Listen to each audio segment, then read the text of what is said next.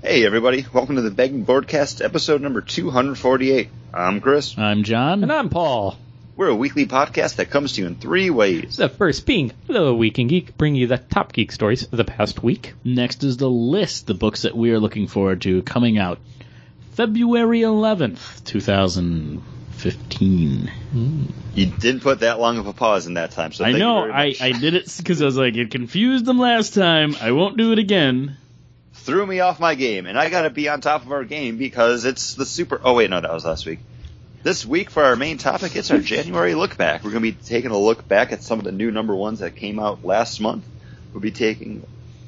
Well, it's mostly uh, mostly Marvel books. I didn't realize that until I just looked down at my show notes. But we'll be looking at Ant Man number one, Star Wars number one, Operation Sin number one. We're not doing Joe. Operation Sin. What was that? We're not doing Operation Sin. Or not? We're Okay, dropping good. it. Yeah. You didn't read it. Well, you guys could have still talked about it. I know, but There's nothing to we, ca- we kind of talked about it before the show. So we're It's good. We talked it all out. Deleting from the show notes. Yep. And then Uncanny Avengers number one. And then from over at was this Image that did Feathers number one? Arcadia No, with Boom. Arcadia. it's a okay. small, Yeah. small press. Because it was, uh, yeah, because Boom now owns Arcadia, or has been for a while, and uh, within their Boom's imprint, uh, they have Feathers number one of six. Of Six. And then from IDW, G.I. Joe.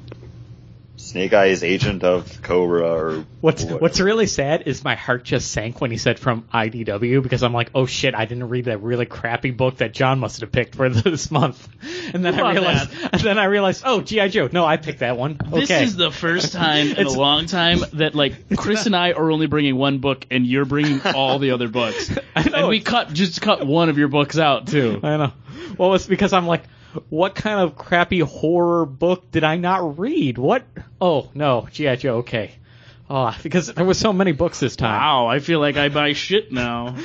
Well, honestly, John, I even- buy a lot of stuff and I don't even bring it to the table. And I always, I always I- download it too, and then she's like, "Yeah, we're not doing that. We're not doing Well, that." honestly, I'm only saying it, John, because you always say it. I wouldn't say I can it if say you didn't say I it. can say it because I do it. That's but I'm the person taking chances. That is true. You do. You do take the And I'm, chances. I'm the person that will drink to that. 'Cause guess Mm. what? We also do on the podcast.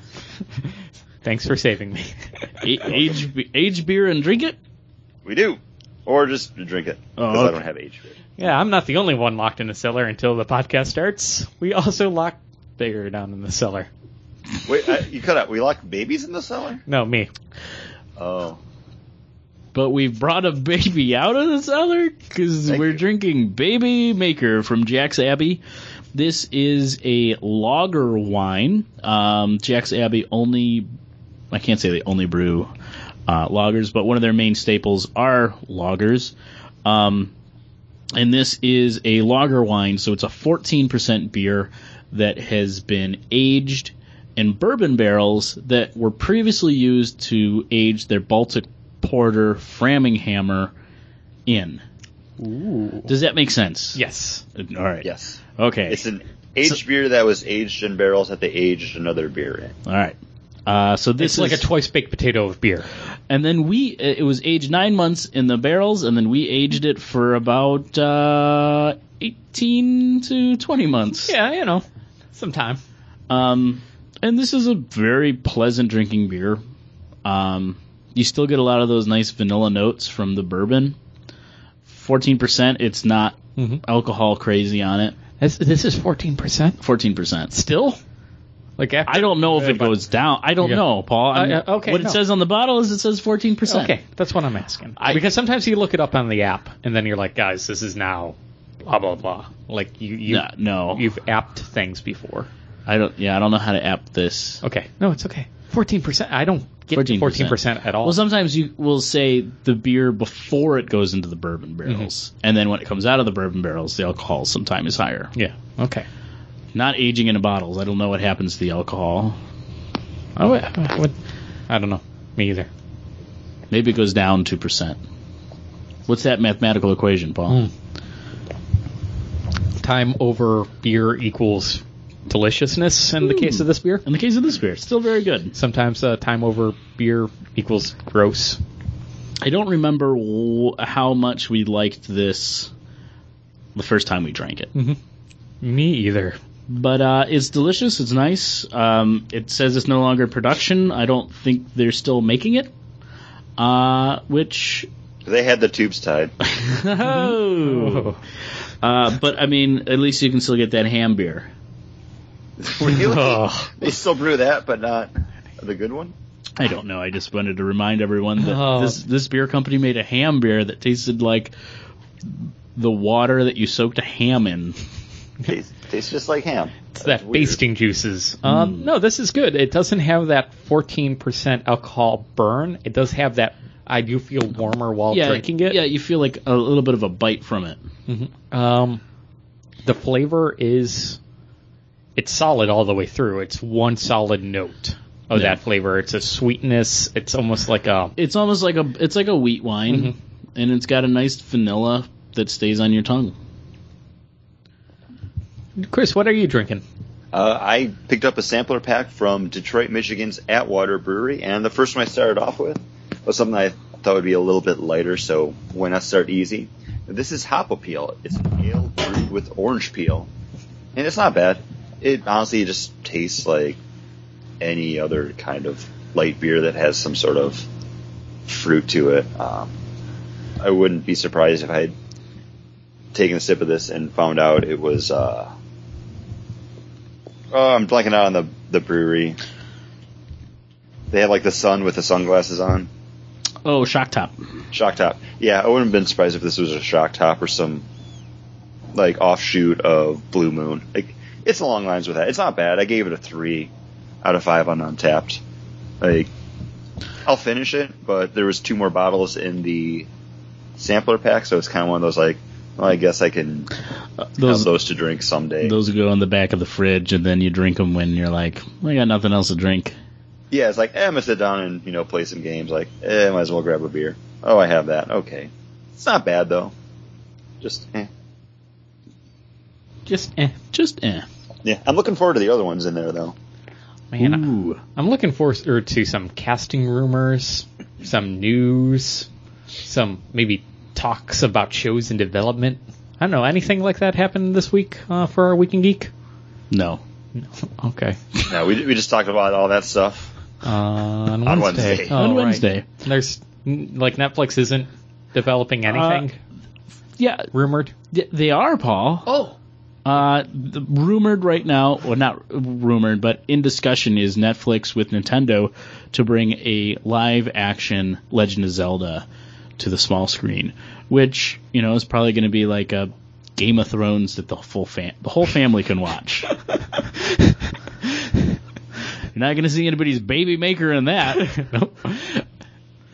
Uh, definitely some interesting news. I'd like to see how they're able to do it and what they're going to do with it because I think it would be really fun and really if they can do it right, it'd be really kind of cool to see. Yeah, not that 80s cartoon show, and maybe not uh, The Legend of Neil either. It is fun, but it is I know, rather Legend crass. Neil has some charm. To It is though. crass, you know, but it is crass and it is fun to watch. I enjoyed it, but uh, I don't think any. It still doesn't have quite that production value that you would want from a uh, real hardcore. Like I'm a big fan of Legend of Zelda. This is my Legend of Zelda. I I also saw like Netflix is taking like a billion point five dollars to resync into like making new shows, um, buying movies to have on their thing. Like they took out all this money and then they're going to just reinvest it into the company. And I guess the stocks went down a little bit with them because they took this huge sum of money out. Right. Well, that's understandable because when you don't have that cash on hand anymore, it, it becomes a more risky investment. But Yeah, they, but I mean, if you take a look at the other stuff that they've done, it's all award winning. People love it. Oh yeah, and they decided not to do Qwikster, so it, it makes sense. Yeah. Uh, and I mean, yeah, I mean, they've Netflix is somebody that I don't think they take chances per se, but they know what people are interested mm-hmm. in and how to bring those people over. I mean, people who were fans of The Killing, of Long, was it Longmire? Longmire, yep. You know, like they said, hey, follow us. You're going to get your last season. Everything will wrap up, you know? Mm-hmm. Just just come with us. And once people get over there and they see what's there, Yeah. I, I think I've been a member since like 2004 or 2005 Nice. for Netflix. Uh, Yeah, I lapsed for a little bit, Mhm. but Yeah, I lapse every once in a while. I suspend my, you know, service and then come back to it. But right now they're in a they've been the king of that market because they they basically invented it. But now they they're going to get into more and more competition with Hulu's becoming stronger and also Amazon Prime. There there has been bidding wars for exclu- exclusivity rights. Uh, you know, all the cart- all the uh, Nickelodeon shows are only on Amazon Prime. There was a recent uh, BBC was recently in talks to become exclusive to Amazon Prime. That fell through, so we're going to keep Doctor Who on Netflix. That, w- that Legend of Korra is on Hulu. Airbender's on Hulu, I believe. but all the other shows are Okay. Prime only. They're not on Netflix. They like you just, and the reason is is because there's an exclusivity deal with. Maybe their new stuff, Legend of Korra, is there because it's the newest. I don't know. I don't But know. there is there is battles. There is you know like turf wars going on. So uh, them developing their own shows and making exclusive content, it makes that service stronger. No, I, I would agree.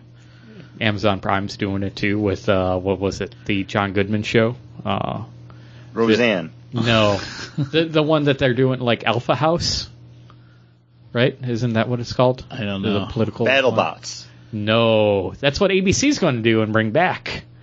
Oh, Oh, It's a man, TV I was excited when I heard about this ten minutes ago, and I was like, BattleBots, really?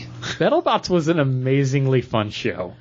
Are they going to have the guy from uh, Red Dwarf hosting it again? that was the BBC version. Yeah, is he going to be back? Oh, I Give him a round of applause.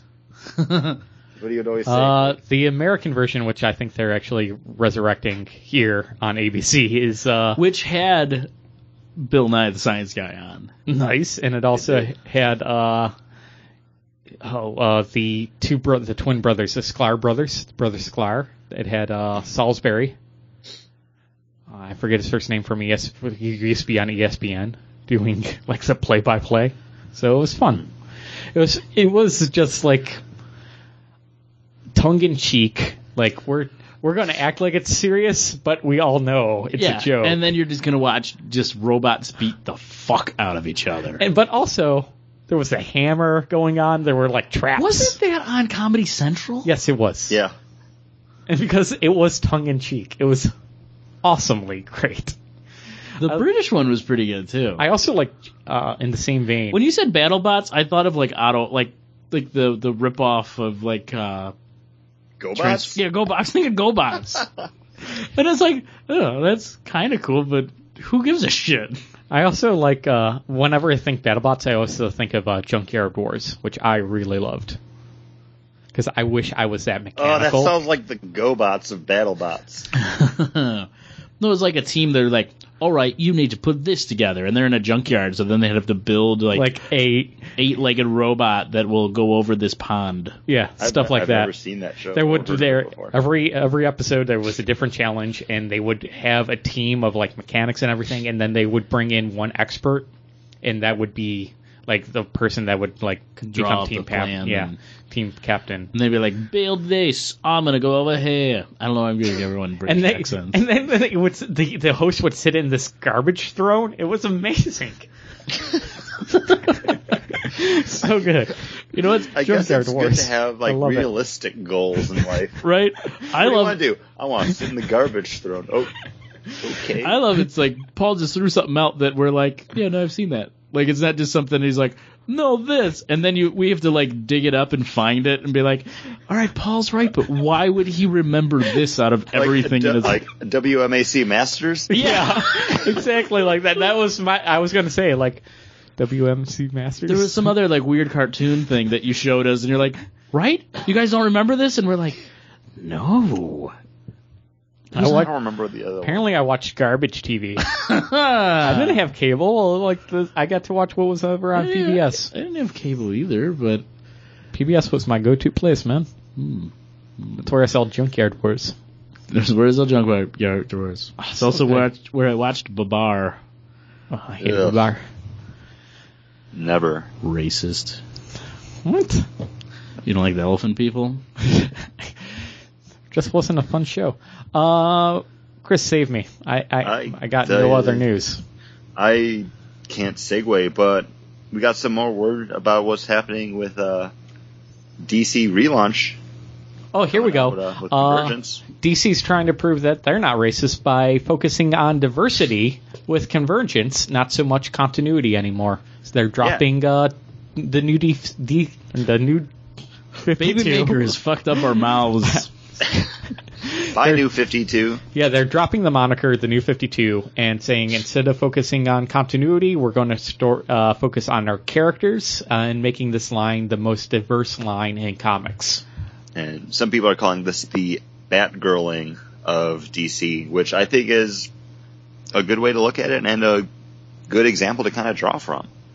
Um, yes, it's not a relaunch. It's not a complete canceling or rebuilding of titles, but they are getting rid of some books to make way for some new stuff. Um, Paul, you had a chance to look over the list. Are you ready for me to start going through stuff? Yeah, uh, are we just going through the 24 new number ones that are Well, coming I was out? gonna I was gonna talk about the books that are going away first. Oh, okay. 'Cause, Wow, you know, wow, we gotta- you have that list. I don't have that list. Go ahead. that, that's okay. It's not it's not a long one because there, like I said, there's a lot of stuff that's sticking around. yeah, there's Yeah. 25 titles sticking around. Okay, So books that are going away: Batman and Robin, makes sense. Constant, Constantine, Well, okay. Earth Two, Well, Justice League Dark, oh, okay. That, that Justice one- League well, 3000, Red Hood and the Outlaws, and Supergirl. Okay, But they The only one that's really going away is uh Supergirl? Yes, Because, uh, it will like- probably be back. Like Justice League 3000's going away, right? Yes, You just said that. Guess what's taking its place? 3001. Yeah, Justice League 3001. So and Justice League Dark is going away. Okay, cool. Uh, but there's going to be a book called Mystic U. yes. And, Yeah. uh, and uh, there's Well, Dark Dark Universe. And also and then also we're gonna have Constantine the Hellblazer. and Earth 2 colon society. Yes. and so, then, and uh, then Batman and Robin going away, but we also Get we're Dame- also getting the book We Are Robins. and also and Robin. Damian, son of Robin. Yeah, no, or son of Batman. Ro- Robin, son of Batman. That's it. Yep. Uh, Written and drawn by Pat Gleason. Yeah, interesting. Yeah. Um, So for a complete list alphabetical, we're getting uh, Batman Beyond book, Okay. Black Canary, which I'm actually really excited for. the art for that looked good. Mhm. Yeah, being written by Brenden Fletcher, who's doing Batgirl right now. And we all really liked how he was handling um, Black, Black Canary, Canary in that book. Yeah. And uh, art done by Annie Wu, who is uh, a new name for me. So, and it looks We've we've had her on a book before. I think it was it wasn't Katana or was it Green Arrow? I don't remember. I- yeah, I but couldn't yeah, uh, maybe Katana or yeah, those sound both realistic. Uh, Go ahead. Like I said, Constantine the Hellblazer. And is Ray Fawkes still on that, or is it somebody new? It's no, uh, this uh Ming Doyle. and Riley Rus Rossmo. Yes. Uh, getting Cyborg because you know Cyborg's going to be in the mo- new Batman Superman movie, so why not? Hmm. Uh, Dark Universe. Uh, Green Lantern Lost Army because we are losing a bunch of Green Lantern books too. Well, that makes sense because um, like there was four Green Lantern books currently, so you know it being condensed. But John, you'll be happy. Cullen Bunn, who's writing Sinestro currently, is uh, going to be on that book. Groovy. Uh, Doomed by Scott Lobdell, which is the story of a younger Doomsday type alien creature. I, I'm not a Like Doomsday fan, so Kid Omega. Something like akin to that. Hmm. Um, you said Earth Two Society. Paul. Uh, George uh, Jimenez is, or yeah, George Jimenez is going to be doing the art on it, and Daniel H. Wil- Wilson. So that'll be exciting if it is an actual Justice Society book. I think I think you might get something more I don't- to your liking of Justice Society. I want them to go to the old school costumes. I don't like the, I don't, I really don't like the Flash costume. All right. Well, you need I didn't to mind the Flash one. Oh, it just looks so. you need to stop being such an old bugger Oh, about it. It's like I don't like change. it's it's like he's wearing a bicycle helmet. That's all. it does look like he's wearing like a he's a like a bicyclist or a track, yeah. track from like. Tour de France. He just got off Yeah, his bike. it's more like speed skater Mhm. Yeah. style, but it it works. I, I mean, hope- it doesn't it doesn't make any less sense Yeah. than the Mercury hat. Yeah, but the Mercury hat, you know, is akin to him getting his powers from the Greek god. I mean, It doesn't matter. Go ahead. Let's go. Keep going. Uh, Doctor Fate, a new Justice League of America book by Bryan Hitch. Inter- Justice League 3001. I'm I'm interested to see Bryan Hitch coming over to DC. And that uh, Justice League of America book, it seems like it might not be quite in continuity, where it's just the greatest stories ever told by the great, you know, with the greatest superheroes ever. Oh, that sounds fun then. Like so, it might just be really big books, really big story arcs for the Justice League, which makes sense. Like you don't need to have everything. It you know that should be the book where you go to see really cool adventures being done by those characters and not need to worry about the spillover constantly into the, all the other books that you're reading. Uh, also, it, I like what I liked about Justice League Unlimited was it was a changing roster. And that's what I'd like. Like a Justice League book shouldn't just be the same six members doing the same, you know, fighting the same thing. It should be people rotating in and out. Like, hey, we need help. We need this powerhouse. Let's bring him in. Yeah. Martian Manhunter. Rob Which- Williams. I'd be Ooh, I'm interested. Not a big, I don't think I've written read a book that I've really loved from Rob Williams. I would be interested in checking this out. Yeah, I'm interested in checking out. I think almost all of the books I would be, I at least I mean I think we probably will be doing a lot of these for look back. I, I have the feeling we will. Um, Midnighter. Not interested in. Yeah, I have. I don't know. I'm just not a fan of like the authority characters. It's just probably how. Midnighter keeps popping up in Grayson too, and it it's annoying. yeah. Like I want Grayson like the spy book, and he's like always fighting the Midnighter. Yeah. I mean, it's a good counter, uh, counterpoint to Dick Grayson, but it's not necessary. No, Yes. Uh, Mystic U, which I don't know a lot about, but it sounds like another book taking place at a school. So Paul's probably going to love it. Mm-hmm. It's Oh wait, ten- no, I I meant I probably will. yeah, it's a tentative title. Um, is this the one that's rumored to be about Tim Hunter from the Books of Magic? oh that'd be interesting. I'm gonna do a quick Are they- googling. they would have I'm to- talking about googling it. Yeah, they would have to de-age him again though, because I think in the in just in Justice League Dark they found him and he's older and he's like I don't want anything to do He's with still magic. a teenager. Was he still teen? Okay. Yeah.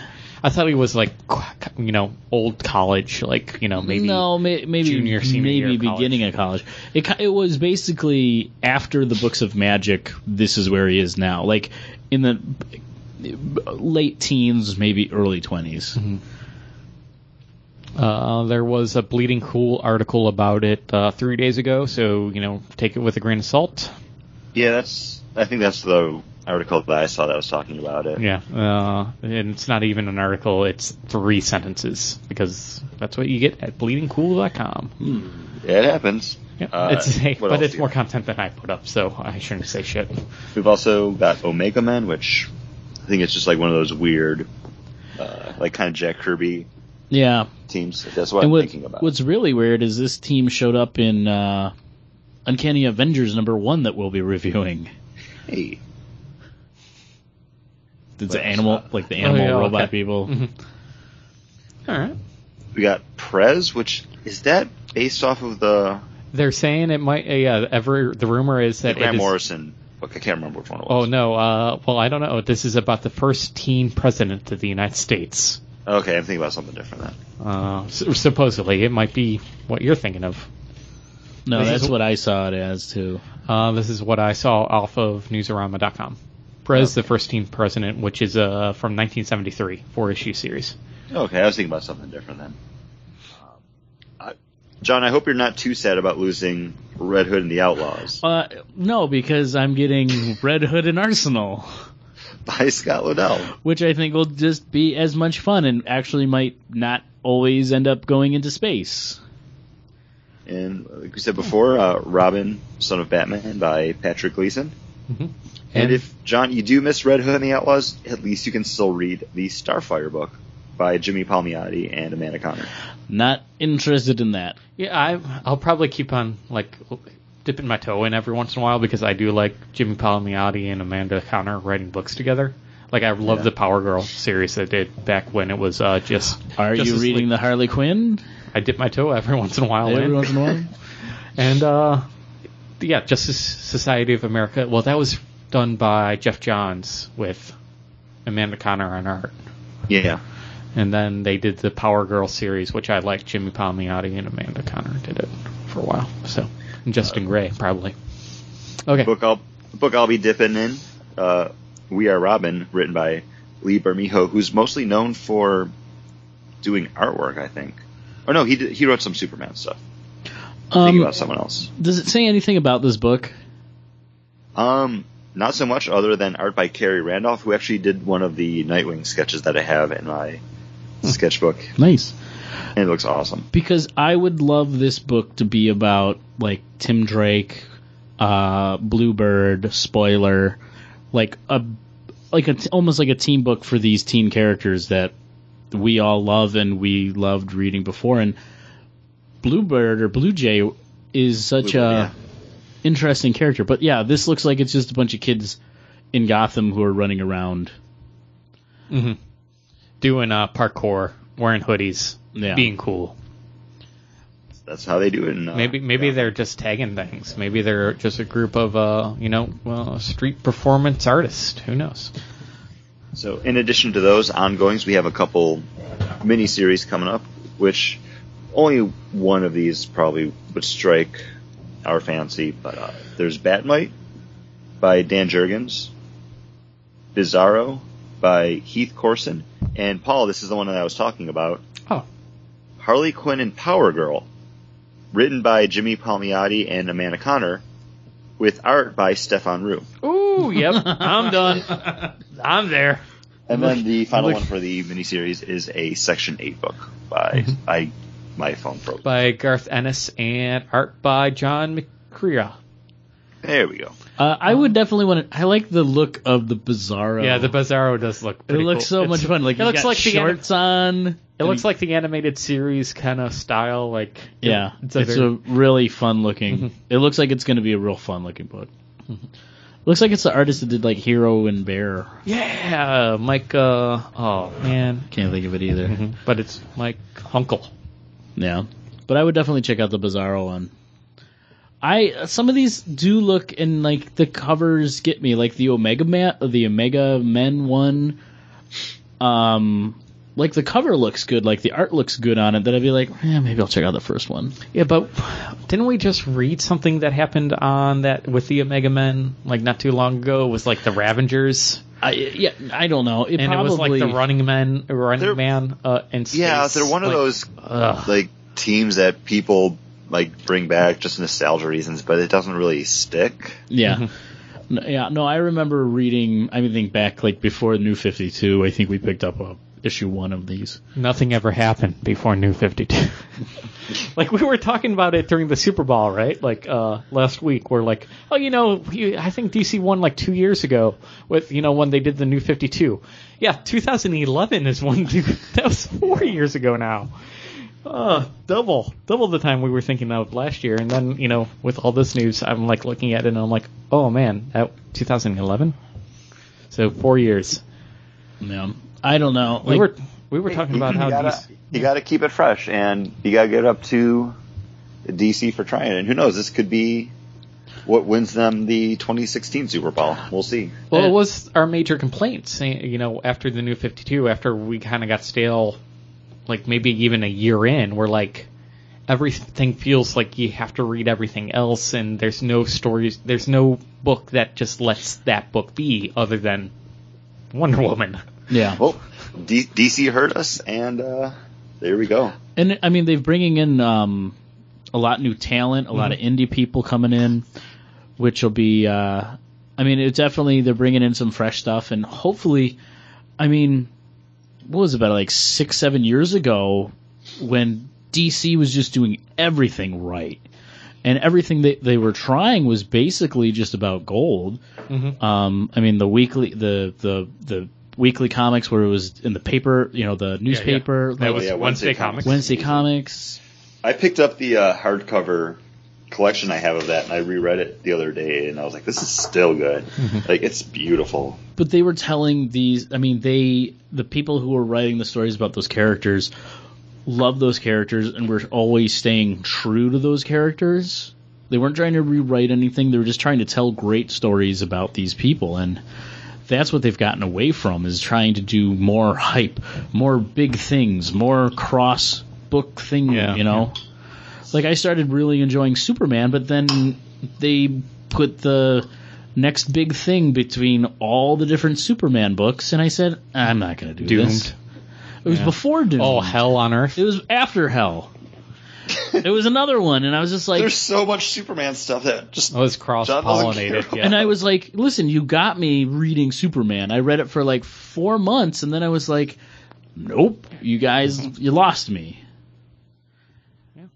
So I mean, I, I really would like not to have like like you said, like the cross cross the board stuff where you got to pick up all these other books. But I mean, in some it of this, only works with Court of the Owls. it- pretty much. or or Death of the Family. Um, and, like the villains book, when every book was about like one of their their big bads, like that was interesting, and they had a couple of those for certain Faces of family Evil. books. Yeah. Like that wasn't bad, and a lot of them like were written by the people writing the book that tied into something that was going to happen. Um, with Green Arrow, Jeff Lemire did it about um, Vertigo. Vertigo, and it tied into the book, and he didn't have to reintroduce Vertigo to the book. He just went as if you had read that issue. It actually read like it was just an issue in the series. That's it. You know, I, I'm excited to hear that uh, you're excited to pick up these books coming out. Uh, when is this starting, Chris? Uh, this is in June. Oh, in June. Yeah, this is going to be actually spinning out of the Convergence event that's going uh, between April and May, and then their free comic book day offering this year will be. It's called Divergent. Nothing to do with the teen book series slash movie series, but more to do with the actual worlds and Brainiac collecting them. Cool. So we can look forward to that in June. But for February 11th, we can look forward to these picks uh, in our list. Paul, what are you looking forward to? Uh, I am looking forward to not Darth Vader number one. That's did I- me. That was Hey. hey. Oh, well, Chris, hey, since we're talking about Darth Vader number one, why don't you fill us in on that book? Well, this week from over at Marvel Comics, we have Darth Vader number one coming out, written by Kieron Gillen with art by Salvador Larroca. Um, this is a great creative team. I love Salvador Larroca's art. Like he does like licensed stuff spot on. Like the preview pages we've seen of this so far, he, he can handle like crazy aliens like nobody's business, and I think that's due to his time working on X Men a few years ago. and, And Is hmm? Salvador the Larroca, the, he, I really liked him, and then he went on to X Men, and he, then he went to an all painted style. Is that the same guy that I'm thinking of, or is that something? Is that somebody different? you might be thinking of something different. I'm thinking, little, there was this cover of Iceman where he looked, you know, translucent. yeah, that's that's Salvador Larroca. okay. Is that who you're thinking about? Yeah, yeah, that's what I'm thinking about because he had a different style. He went over to almost an all painted style. Okay. and then you know I kind of fell off because I didn't like that you know what he was trying, and then all of a sudden, like he went to Green Lantern, and I just wasn't at that point I wasn't connecting with him, and then all of a sudden when he came to after that book he went on to another one, and I was like oh yeah I've always liked this guy, kind of forgetting that I you know for a while there when he switched styles it, it just took I think it either took him or took me a while to get used to that style. I don't know. I, it was probably more my fault than his. I Well, know- one guy I know we've always liked would be Darth Vader, and this is his first ongoing series ever, and this is going to be bridging the gaps from Star Wars: A New Hope and Empire Strikes Back. Um, now, is this it looks like it might be spinning out of what we see going on in Star Wars issue one. Could be. I imagine Yeah, seeing, Marvel will want people reading all of these books. Um, we'll talk about Star Wars number one, but it definitely seems like it's part and parcel that they're uh, going hand in hand with Star Wars. Uh, you know, this Star Wars series that is coming out, which makes sense because they did have that whole court of the canon over at these uh, over at Disney for what will be canon, what isn't canon, and what will be our new canon for uh, the Star Wars license. Yeah. So I, I would hope that they try to keep it as you know if they're going to do stories in that universe that they'll try to keep it as tight as possible so that you know five years from now or like over at DC four years from now they won't need to uh, do another culling of the canon. Yeah. But It looks good. Paul. It looks great. Paul, John asked me what's going to be keeping it tight for you. Uh oh. uh, uh, uh, I'm excited because it's a it's a holiday special coming out, and you know I'm a sucker for them, even if I'm not a big fan of the last one that came out. But uh, Harley Quinn had a Christmas special uh, come out this past December, and I wasn't, you know, there was one good story. I'm like, oh, this was good, I, you know, and then I read the next one, I'm like, oh, not so good, and that was it. And I'm like, oh, kind of, you know, because I'm used to those DC specials where it was five, six different anthologies, you know, an anthology book of story, little short stories. Uh, but you know, I'm a sucker for them, and I'm a sucker sucker for Harley Quinn. So, and like I said before, I, I always will dip my toe back in. So this is one of those times where here I am, dipping my toe into Harley Quinn Val- Valentine's Day special number one. A lot of setting the table, but uh, there we go. Uh, apparently, Bruce Wayne is at a charity auction, and guess who wins the uh, auction? Bruce Wayne. Well, he wins a date with uh, Harley He's Quinn. Batman. Uh, I don't know. Is it? Wait, are you saying that billionaire Bruce Wayne could be Batman? I saw a funny Facebook meme, by the way. it, it showed uh, like a stack of money, and it said in the United States there's 492 billionaires, and not one of those dicks decided to become Batman. That's funny. I. I thought it was hilarious. I like the meme where it's uh, Batman and Iron Man having a fight, but they're throwing money at each other, and then Spider Man's in between them, like picking up all the money. That's pretty good too. Yeah, not only did none of those 492 billionaire dicks not decide to become Batman, they also didn't become Iron Man either. Right? How are they making their money? It's Or all- Mr. Terrific. Phew. Please. There's so many billionaire superheroes, and we have zero of them? We have Richard Branson, who's probably the closest thing you'd ever get to someone like that. Elon Musk, also, with SpaceX. You know, he, they were going to do a launch of it. Who's the Virgin Mobile guy? I mean, that guy wants That's to go Richard to... Branson. Okay. Yeah. That's you just mentioned. Chris. I didn't know what his name was. Sir Richard Branson. Mm-hmm. Well, we don't use He's a- those titles here in the United States. Plus, I'm pretty He- sure he's he a just, knight, though, he, so, I mean, he bought that. Uh, He, in England, he's a knight, not here. Well, I I think it's like yeah, being but a we sort of say like Sir Anthony Hopkins or Sir Ben Kingsley. Well, I don't say Yeah. It's in the Constitution. well, something else that isn't in the Constitution is my pick for the list. Uh, I guess I, I'm. Paul told me I should stop wasting my money on new number ones, yes. but uh, No, I, I think he just told you they were all crap. yeah, yeah. A lot of time, it, every once in a while, you hit gold. Uh, you can't expect it every time. 492 92 billionaires, zero superheroes, uh, 492 New number number ones ones from from anyone. anyone dealing with a horror ty- type of theme, and uh, Not always horror. It's got different stuff. Sometimes there's space aliens. Yeah. Remember, you got that OEX thing from Yeah. Fraction. And what was the other one when then they were on the space Yeah. station? yeah, Rochelle Limit. The, that Yeah. wasn't good either. Hey, I'm not saying that I haven't From what picked I some hear, really East misses. meets West has really gotten good. I know. I feel got- like I feel like well, we, really all said the that we wanted to pick it up and trade. Like that was Yeah. our review of it. Is like There's a lot of story here.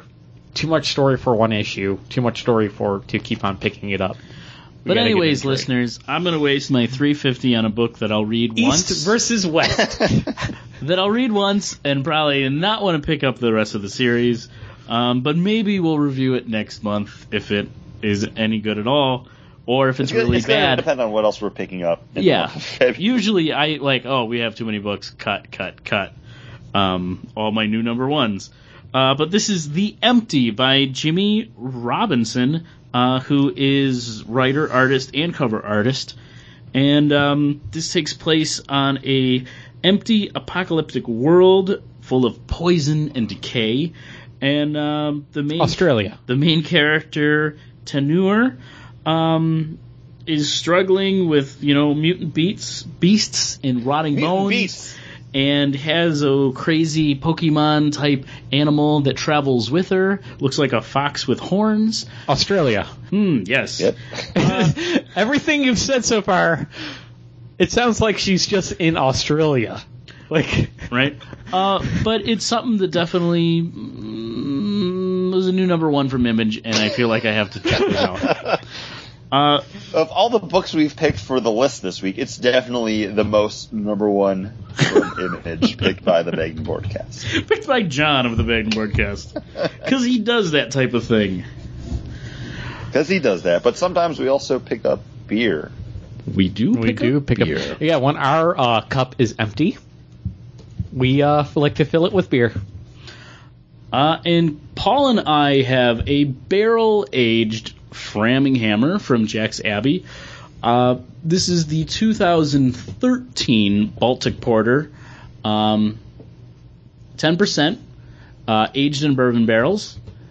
Um, I don't know if it's because of the baby maker before this, but I'm losing. It loses a little bit. I expected something a lot more dark coming from this. Mm-hmm. Paul's just agreeing with me. He's I am- reading things online. He's Because I'm looking tasting at- the beer. He I did did this to me last. He did this to me with the with Baby Maker, where I described oh the vanilla on the palate, and then really he and then he jumps to something else, and then he comes back with the beer review because he's just looking at stuff online. Because I'm looking up a thing like plants in Australia that will kill that you. That does not matter. That is not an, We at all just- important. we just no, talked about you it. brought up Australia. You brought it You up. brought it up with no, empty. I did not. I started talking Baby about it. I said, "Oh, this book is about a post-apocalyptic world, Australia. it's got Pokemon, Australia." And now you're about to spit your beer out. Mm-hmm.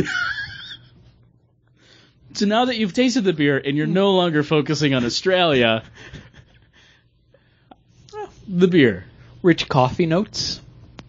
Um, it's hard to swallow because Australia. it's hard to swallow. Like oh Australia. man, I gotta make a note to draw a picture of you in Australia for next year. I'm just saying, Australia will kill you. That's all I'm saying. Just like your post-apocalyptic world that's empty.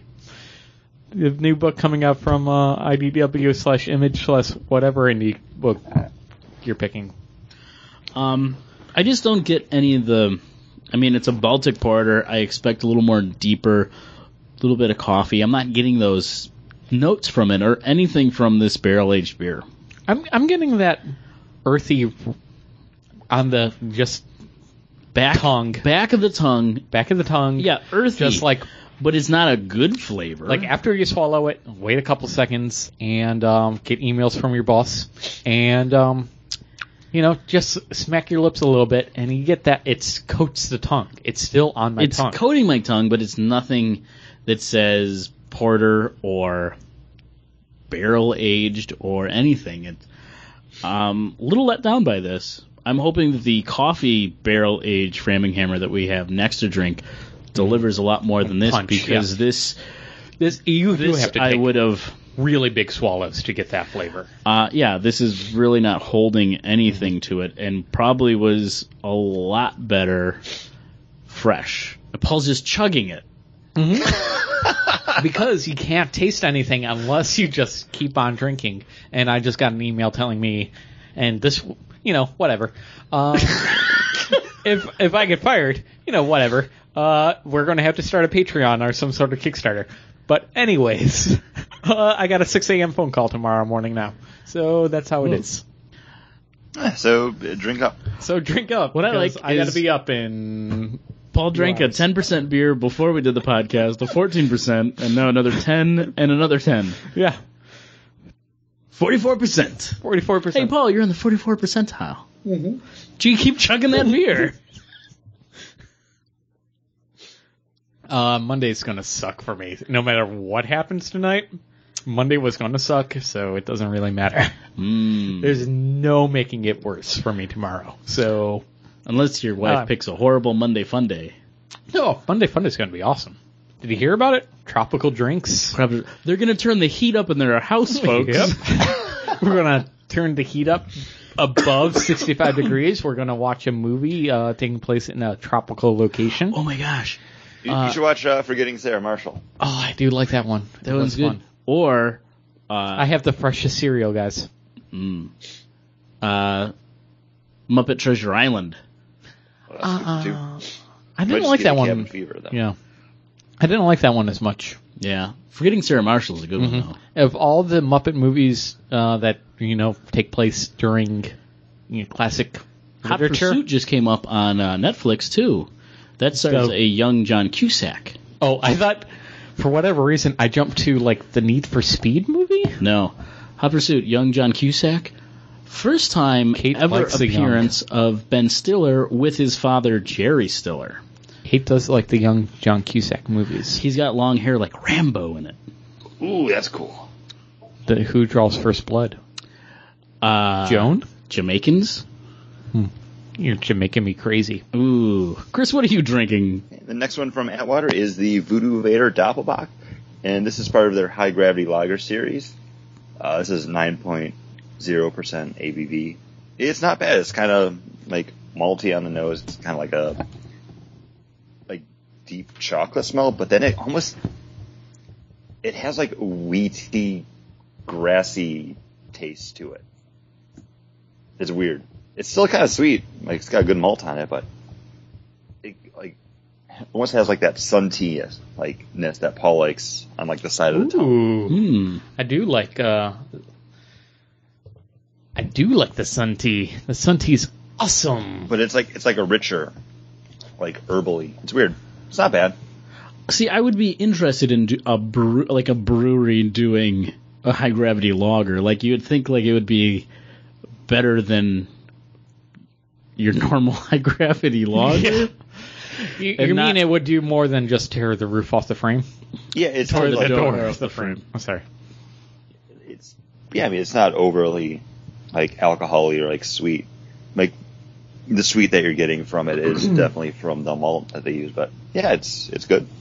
Would you say it's better than any of the other high gravity lagers we've?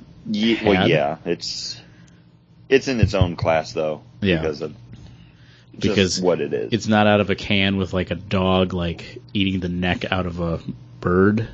Yeah, it's definitely something There's some weird shit going on in a- those cans. like an actual brewery that's not like sold at a gas station for a dollar thirty-five a can. Yeah. It's not bad. Again, something that the rest of them will probably sit in the refrigerator. And this is from Atwater. Like I've had some stuff from Atwater that are pretty good. Yeah, I mean, it's like I said, it's not bad. Like I'm just, I'm not wowed by it. Yeah. This is so two out of four so far. Two out of water four. not doing so so well. And you might say not doing so well, but I'd say it's not doing so bad. I mean, it's all Mm-hmm. drinkable. It's stuff that I won't mind. If, there's nothing that I'm going to be pouring into the sink, you know. So Atwater is definitely going to be. Is it almost to the point of your being your purgatory brewery though? Like, Uh, or has they really. done I some would, I would other? put it up to that point. It's a step below. Okay.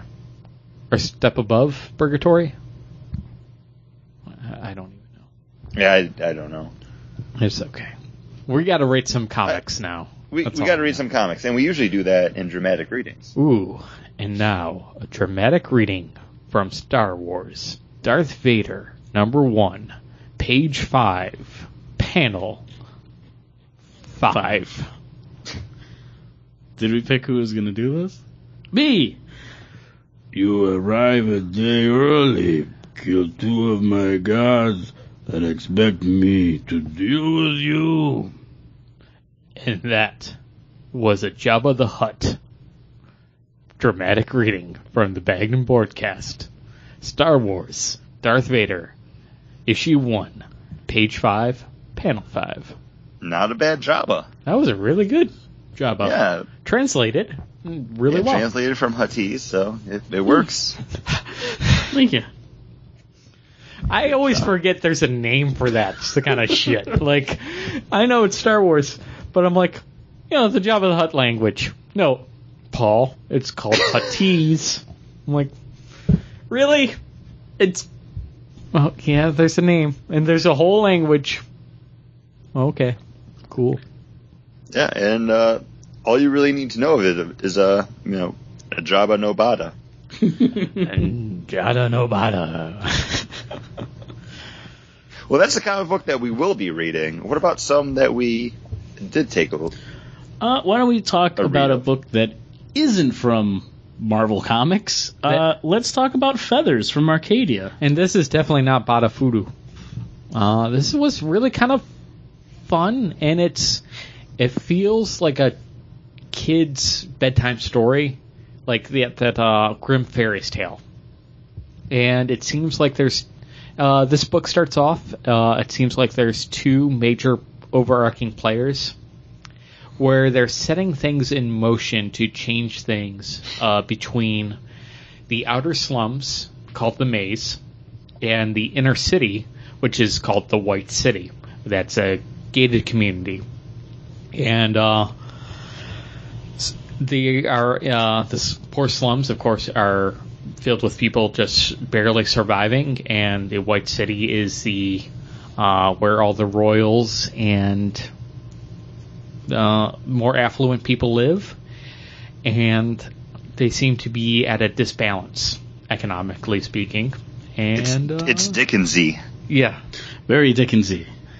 And uh, all of a sudden, uh, I, I think the actual word for that is like Dickensian, but I like to say Dickensy. yeah, Dickensian would be the word. Uh, Dickensy. Dickensy, uh, Illinois, or what is it? Elonzi. Alonzi? Uh, uh, the these no, it's, two it's pronounced Illinois. oh, these two narrator characters in, uh, are able to introduce uh, this one. That was like a slow laugh because I just kept laughing harder and harder from that. It was really good. it was nicely played, Chris.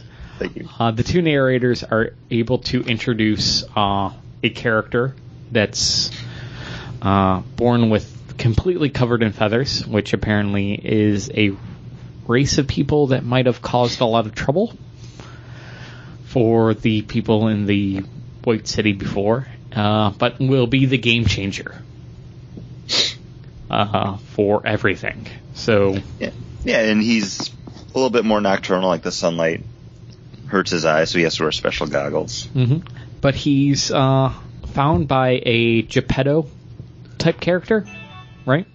Can we say that? He's basically Geppetto, and uh, the feathered character is basically Pinocchio, where he's tr- he's trying to hide. Uh, what's, what is his name? Feathers, not Poe. Feathers. Poe. Uh, Poe is uh, being hidden by uh, the one guardian, and uh, all of a sudden, you know, the the character from the city gets bumped into Poe, and uh, hilarity will ensue soon. So, what did you guys think? Uh, I like this. In in reading it, I said, "Boy, the art looks really familiar. I really like the art." And this is written and illustrated by Jorge Corona, who is co-creator and artist of Goners. Oh, okay. So Okay. uh, I was like, this. I really liked the art in this, but it was when I saw the characters, like even like the the girls, and they have kind of these weird sideburns. I was like, well, that looks like that looks like uh, Goners. So then I I looked it up, and I was like, yeah, it's the same guy. So I enjoy Goners, and I really I enjoyed this. I don't know if I would pick up issue two, but I would read issue two. Uh, Only because I have so many kind of fun out there kind of mm-hmm. books that I'm already reading, like Goners, mm-hmm. that if you or Chris were to pick this up, issue two, I would read it. And if two still had me and neither one of you were gonna continue on, I would probably still read it because I I do like it. I want to see where it goes, mm-hmm. knowing that it's only six issues. Yeah, Um, that's the thing for me. Right is is nice, but it's a fun it's a fun book and like it really kind of I wouldn't say it twists, it's almost a little formulaic, but with him teaming up with like the almost like the princess at the end sounds like it seems like it's going to be a fun book between the two of them. Yeah, I, I really like this book. I was a little unsure of it going in. I thought it looked interesting. But then, like, after I came out on the other side after reading, I was like, wow, this is, this is a lot of fun. This is one of those books that I don't know if I would buy the issues, but I would probably buy the nice little, Trade. like, yeah, like a hardcover trade paperback, almost like the, uh, Courtney Crumrin books. Or like the mouse guard stuff, also from Archaia. Like, Yeah, getting this Th- in this is this is one of those books that I think like you could pass off to somebody with kids or like to like a younger cousin or sibling and be like, hey, here here's like a fun book and it's going to catch them because it's not like everything else that's out there. Uh, I was going to say the exact same thing. This is a book that I'm happy that it's six issues long. I want it out in a hardcover trade paperback um, because it it feels like what we were getting from Marvel with their their Oz series of books. Yeah. where it's just like fills that niche of like get really young readers in to reading co- the comic books format. You know, it's it's that perfect family book. It's it's got enough there story wise to be interesting to adults, but you could tuck a kid into bed and just be flipping through the pages. It's really fun, good art, and the story is interesting enough, I think, for both a young reader and an adult reader. And I actually picked up from my bookshelf uh, The Potter's Pet. Uh, that was done by uh, the uh, Lamb and Shelli Paroline. Uh, Brendan Lamb and Sherry uh, because it reminds me a lot of this, where it feels like a classic Grimm's fairy tale, but it's not. You know, this is a modern day Grimm's fairy tale brought to life uh, before our eyes. So I hope, really hope this uh, catches a mainstream audience because it feels like this could be a story that just lasts for the ages. I think so. I, I definitely a fun book, kind of Hensian in a way. Ooh. Jim Hensian. Okay. Ooh. Oh, so we got Dixian and also Hensian all all in one. Okay. And also Grimm. Very, yeah. Uh, let's go right into our next book, which is uh, G.I. Joe Snake Eyes from IDW. Uh, written by the guys that have been doing G.I. Joe over at IDW, IDW for like eight, nine years now. Mike uh, Costa and Paolo Villanelli Uh, uh, on art. this is a story of Snake Eyes, uh, maybe like not having a place in the world anymore and having to go to Cobra just to find purpose with himself. Ah, see, this is the book. Like, it You're the seemed- G.I. Joe guy, It seemed so interesting. It seemed interesting that it it sounded like it was going to be like Destro and Snake Eyes road trip to find Cobra Commander's son. And I did like the Destro stuff in this because he's Yeah, I was. I had to take a look and be like, are, are we sure this book is did, called like Destro? Yeah. Because I don't know how you can have a like just a book that's just Snake Eyes because he doesn't say anything and it's going to be I mean, Yeah. it's difficult to do that Because but also this Snake Eyes doesn't fit with who Snake Eyes is. Snake Eyes shouldn't and wouldn't be working for Cobra. This is a guy. I mean, if he wasn't able to do anything, But is he? Yeah. Yeah, he's like breaking dudes' necks and like beating women up. He's like he's a bad dude in this. Is he bad? I, what woman does he beat up in this? I don't even know. I like he he he goes and threatens the one girl, and then she's like, "I got a cyanide tablet stuck in my teeth," and so, anyways, uh, it starts off with Snake Eyes breaking Destro out of uh, prison, and then uh, Destro being like. Well, you're only doing this because of this, this, this, and this. So I'm going to give you your character motivation right here. And then uh, Snake Eyes running down and finding this one woman, and then she says, "Oh, if you're here, you're doing it because of this, this, this, this, and this. This is your character motivation." Uh, it's everybody else telling us why Snake Eyes is doing something, and not Snake Eyes. Like we don't know why Snake Eyes is doing it. We only get the reasons from other people's perspectives. Um, Yeah. yeah, and but after after he breaks Destro out, and then there's the panel where the Crimson Guard show up, and Destro's like, "Tomax did this, blah blah blah. Here's my response," and he shoots the one dude. That's A- true. After that, I was like, mm, "This book is boring. This book is stupid." Oh, Every time we read a GI Joe book, I'm like, I just don't like GI Joe books. And then I got the same thing from this one. At least this one's a little bit different. I like the art in it a lot. Um, I think it's better looking than some of the other GI Joe books that we've read, but they're still just there's just not enough. Paul's shaking his head crazy. You love you liked this book? Well, no, it's just like this one's the one that's different. Like, no, the last one we reviewed was the one that was different, where it was all political spy thriller. Like, we're gonna move around political pieces. Yeah, but it was and like talking about ar- like raising money and It like was moving around political pieces, but not seeing any of the action. It was just Yeah. dude going, "I'm gonna make him do this." And then we're going to get the funding from the American Peoples of America's Friends. So yeah, like nothing Like- happens. It's just like Yeah. weird, like banker talk. Exactly. I'm like, that's the book that was That's the different. GI Joe book for me. How many of those did you pick up, Paul? After that, Zero. They're expensive.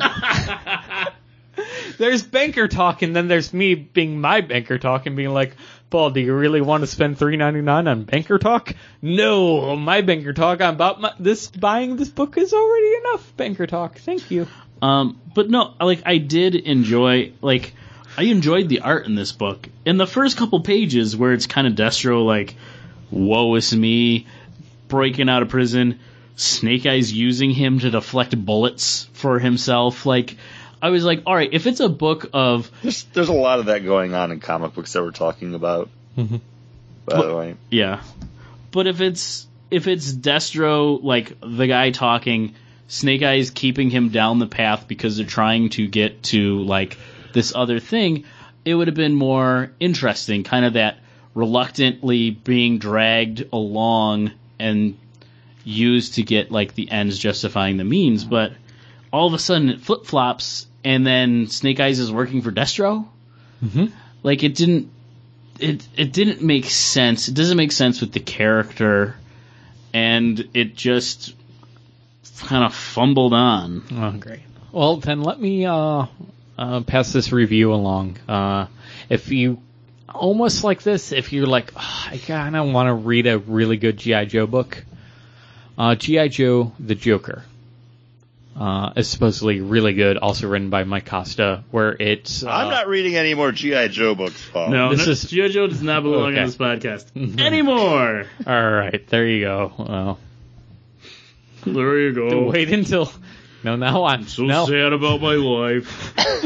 no. I'm sad nobody likes the books that I don't like. I enjoyed it. I thought it was fun. Uh, I'm interested to see how it's one of those things where you have a silent character. How do you explain to the audience what his character motivations are?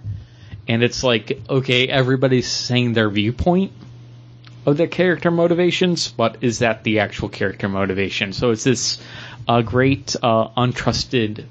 What is, what is that theme called? There's a word. There's a technical term for it. The untrusting narrat- narrator. oh, You know, something yeah, I on know the what you're talking narrator. about. You know, it's that kind of like thing going on. It's a character we're going to follow, and the motivations that we're being told aren't necessarily the motivations that he actually has. So there could be, it could all be leading to this great twist at some point. And if that does happen, this would be a great story. Unfortunately, we, we see issue one, it might not be that great. It's kind of like reviewing Invincible, thinking that it's just a teen discovering his powers and not learning the twist like two trades in.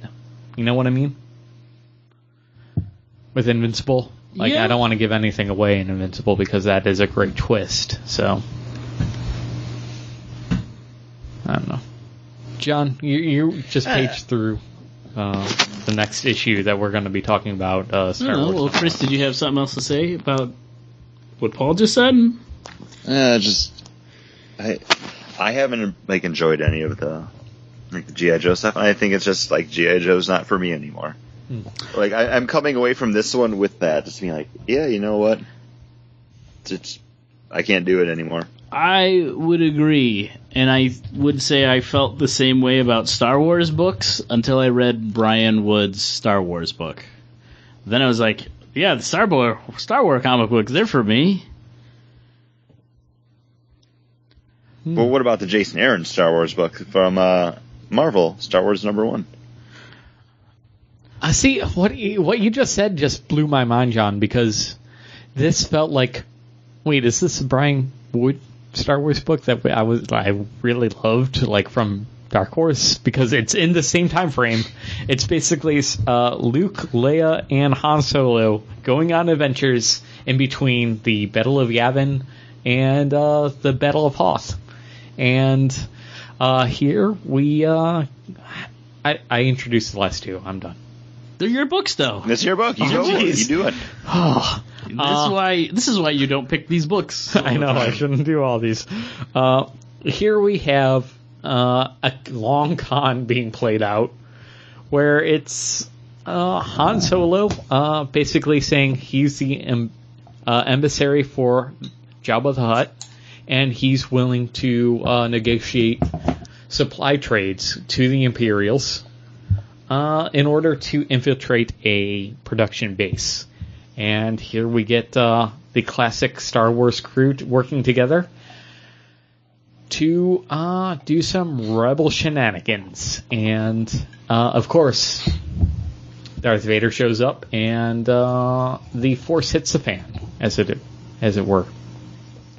Uh, John Cassaday's on art, doing some incredibly close work on the actual actors to pa- panel. So I think uh, I'm not making any sense because I, we're pouring another beer and I am not feeling sober.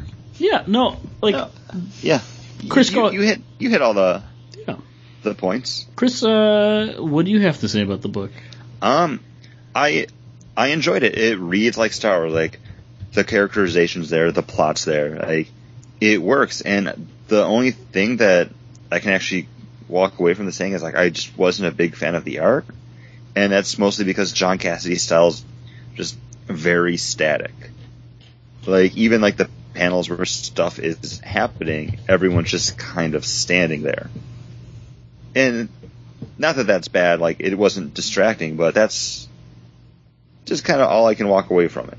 Like I, I really enjoyed the book. I'm looking forward to more. But then once I reached the end and I was looking at the preview pages for like Darth Vader and then the Princess Leia book, I was like, oh, those look great. And then I Uh, just walked away from Star I Wars being like, yeah, that was good. I really like the look of the Leia book. Like the art Yeah. in it looks. I really like that. Um, Vader looks really good too. Um, the Cassaday art is. It is model on. I do understand you saying that it is static, but do you want to trade model on for dynamic? Or I, I'd you- rather trade Model On for Life, yes. Okay. I mean, For- Yeah, for- Even okay. you can you can look at the like the preview pages at the end, like the Vader and the Princess Leia stuff. Those are still pretty on model, but there's a lot more life to hmm. those characters. I have to say, after reading this, I'm like, oh, I have, I have the Force Unleashed. I'm gonna play that. like Is it I because got you want to like pick people up as Vader and like Oh, throw them around and pretty, take blaster fire? Pretty much. Uh, I got a huge Star Wars boner, and I'm like, I gotta. I'm like, I'm in. I'm Star Wars. rea- everything I didn't that I have. realize you still Star- had those games. I'd I'd, play, I'd borrow them. Uh, Yeah, there was those, a those are solid. there. Uh, it's on PC because uh, Humble Bundle just happened like Ooh. two weeks ago, where you could download all of them for like twelve bucks. No, this this definitely strokes that Star Wars boner though. Oh, It's it's it, it, it hits everything you would want from a Star Wars book, and I like you know we always kind of talk about everything that happens in the book. I like Chewie like taking the shots at Vader. Yeah. It's just like right after Han's like, "Don't do it," and he's just like, eh. well, Leia tells him to, and he's always going to listen to Leia more than Han Um, for whatever reason. I don't even know.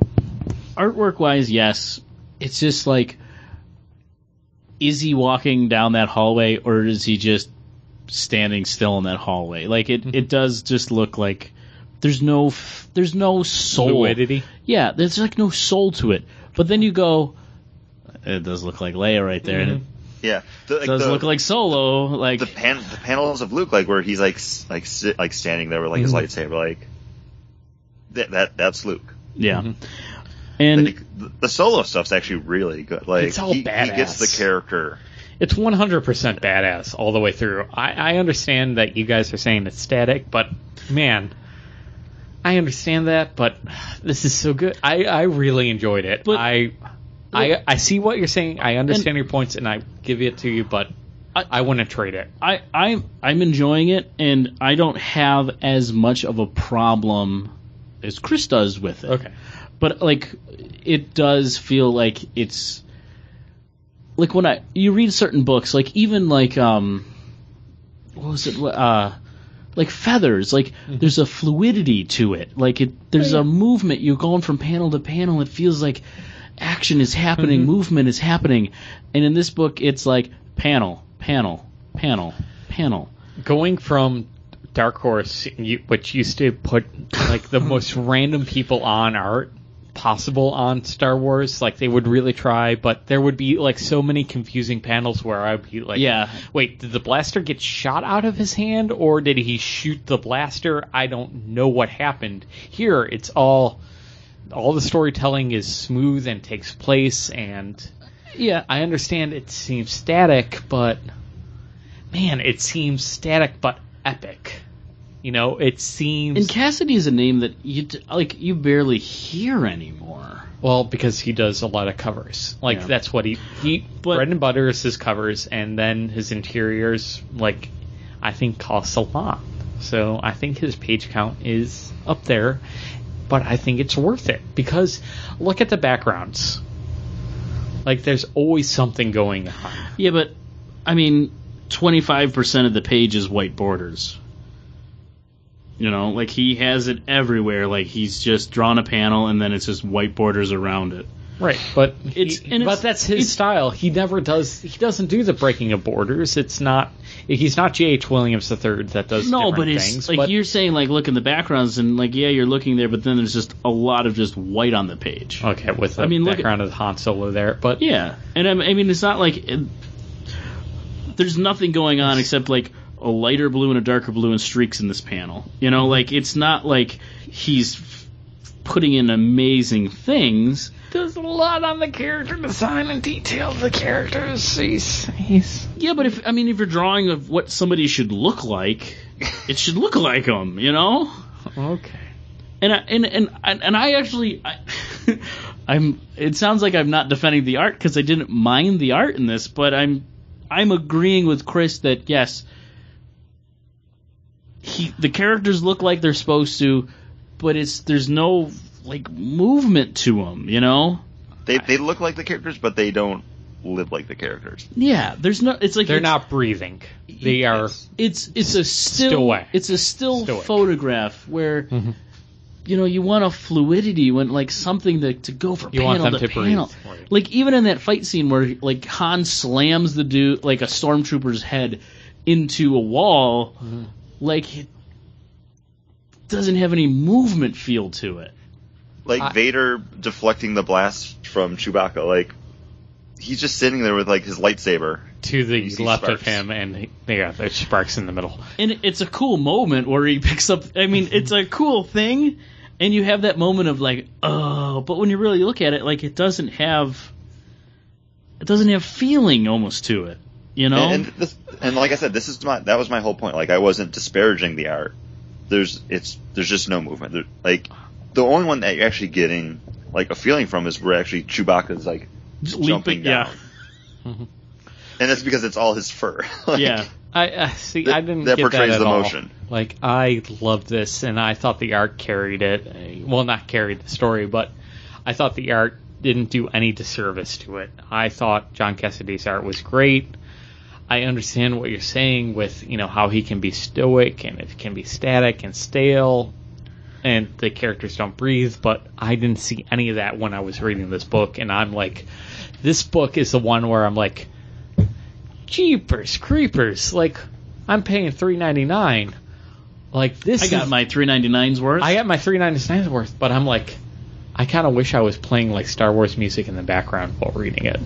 You know, I kind of you wish. could have. I kind of wish. yeah, that- you have the technology. I do have the technology, but I kind of wish there was like a special edition, like five ninety nine, where like as soon as I flipped the page, it would like when Vader landed in that uh, shuttle, like the the, the em- that that uh, theme, Vader's theme, would have started playing, like boom boom, right there, John. Yeah. yeah, that that panel when it's just Vader with a line of stormtroopers. Like I want to flip to that page and immediately have Vader's theme. Boom, boom, What I think- boom, boom, What I boom, think Jason. Jason Aaron did it's with digital. It should happen. with this. You know what I mean? Like there Yeah, should be sound effects, and every time I flip the page, there should be choo, choo, choo, nobody choo. nobody read those digital books before they were digital books when there was movement to them. I'm paying the same amount as print. Just You, you want extra. You want it to play music for eh, you. yeah, embed the sound effects, embed some themes. You know, they sound. I don't they- like mu- I don't music. like sound going on when I'm reading. I want to just focus on what I'm reading. It Well, takes away from it for me. Well, then you could spend the two ninety nine and have the irregular version. Oh, I, I'm paying, I'm paying three ninety nine. I want the music. I want the music on it. You know, like I'm not getting the paper. I won't be able to keep this forever. I'm I, I'm paying this money, right. and it's ethereal. to get away to get away from what you're talking about to more into the comic book realm. All right. I think what Jason Aaron did in this, this is I have a good point, but you're talking about music to the thing. uh, what Jason Aaron did versus like Brian Wood is they're taking place in the in both things, but Jason Aaron's brought the action that you want from Star Wars with like the plots that you also kind of want from Star Wars with Brian Woods. Like, yes, it's really interesting that they're trying to find a new home base and there's a spy within their midst in the in the Brian Wood stuff. But Jason Aaron has Han Solo like swaggering in, saying like, "No, no, I'm." I'm Who, the- who do you think taught Jabba all of that? yeah, I, I no, I, I'm the Hutts uh, guy. Bounty on my head? Yeah, of course there is. Work for the Hutts. And then you know you go into this action, and the, scene is is I mean, Chewie takes the shot on Vader, and he just lifts up the dudes in front of him to block the shots, and then he's you know, he crumbles the building with his hand that he's taking the shots out of. Like those are really cool moments. And yes, like if the art was a little better, you'd feel it more. It would be, you know, it's it's almost like 60-40 on art versus, you know, and writing versus the art here. Like somebody else could have really made you feel what was going on in this book, but it's still really cool moments. It's still things that if you're a Star Wars nerd, you're gonna love in these things. You know, somebody just using the force to be like, there's a sniper in that building, crumble, you know, bringing it down upon him. And I think that's a little bit of the difference is you got action versus almost like political intrigue with the Brian Wood Star Wars. But I think I would, I think I'd enjoy maybe the Vader book and the Leia one, like the art sold me completely when I saw the Leia art. Yeah, that Leia like book. I mean, I mean they're all very different art styles though, from like a John Cassaday to like a Terry Dodson. Like just on paper, they write and draw comic books. Like they're just different artists. Yeah. And I was surprised that it was Terry Dodson because we just read, wasn't it Wonder Woman that Terry Dodson was on? No, he did the uh, Teen Titans Earth one. Teen Titans Earth One. Okay. Uh, Wonder Woman was Finch, was Meredith, and also because it's a, it's a uh, what you call uh, husband and wife team. Yeah. Yeah, I, I see. They're I'm showing Paul the art, and he's like, They're- "Yeah, yeah. yeah, it's there." they're Okay. picturesque. And they're, there's no action going on. They're standing around a award ceremony. I don't. Understand. Yeah, but there's just like, I don't know what it is. Like, it just the art just captures me better with the Leia. Like, I don't know. It feels like it's got Like, soul. even like even like that panel of like the two rebel troopers like looking at each other. Like I don't know what's being said, but like like their eyes have souls. Like yeah. Mm-hmm. But we all, but overall, we enjoyed this. book. Overall, yeah. I mean, it's Overall, a great yeah. book, It's and a we're Star Wars, and it's well, it was it's a really well good. done Star Wars. and that is that's Jabba that's a the well-done freaking Star Wars Hutt. book, which is important. that's from Vader. That's from next Oh. week's book. Well, That's that's February look back, Dick. well, what other book are we doing? And before Well, we I- get into a book, I'm I'm I'm drinking a beer here, Paul. me me too. I I poured out mine when uh, I really shouldn't drink another beer. well but then don't. No, no, I need to because tomorrow's going to suck. Tomorrow's gonna suck. And this is the coffee barrel aged Framinghammer. This is the same beer we just had, the bourbon barrel aged Framinghammer, but they did it with coffee. Mm-hmm. And this has mm-hmm. got a like I get a, a little bit of an alcohol bite when I swallow, Yep. but it's got some it's got some flavor to it. Yeah, up front. That's the thing you said you were really upset that you were missing is that punch right in front, and the barrel aged one. We, all we were getting was that. I was getting was that aftertaste. Johnny were like, "Eh, no, Even that aftertaste wasn't that great. I mean, it wasn't great, but yes, there was a This- an earthy tone to it. This has uh, a nice flavor up front. That richness. That it's like a latte. There's a, like a milk. There's a creaminess to it, and that coffee. But there is, that definitely alcohol? dragon breath. Yeah, I've been and it's not it like an alcohol burn, but it's just like alcohol. Yeah, when I breathe out, I just feel that alcohol burn, and that's what I mean by dragon breath. And uh, dragon breath is something I've had since episode like Yeah. three. Um, and it, I mean, it's a term we use constantly on the Yeah, podcast because we could light a match and set our. but it's like Vapors on it's fire. Coffee right on the tongue, right on the front of the tongue, rich. But then when you swallow it, it's like rubbing alcohol, like Skyy vodka alcohol Yeah. on the back of your tongue, and you're just like, oh, where did that come from? This is exactly ordering a Starbucks vanilla latte, like the skinny one, the skinny vanilla latte, because that's the one I ordered, and uh, because I watch my figure, uh, but with alcohol Thanks, buddy. Burn. It is buddy. exactly that. If you enjoy the Starbucks vanilla latte, skinny vanilla latte, uh, but you want it to be alcoholic because you're like me and live a depressing life, uh, there you go. Like, uh, this is the beer for you. Yeah, it's really weird that it's like that really smooth, and then like, boom, you just drank a martini. There's creaminess to it. Yeah, There's, but then right at the end, pop, it's like, oh, pop vodka. Chris, what are you drinking? Because you got two. You just got Sorry, my he's got text. te- he's got text from John. What was the text? Nothing. Okay. Uh,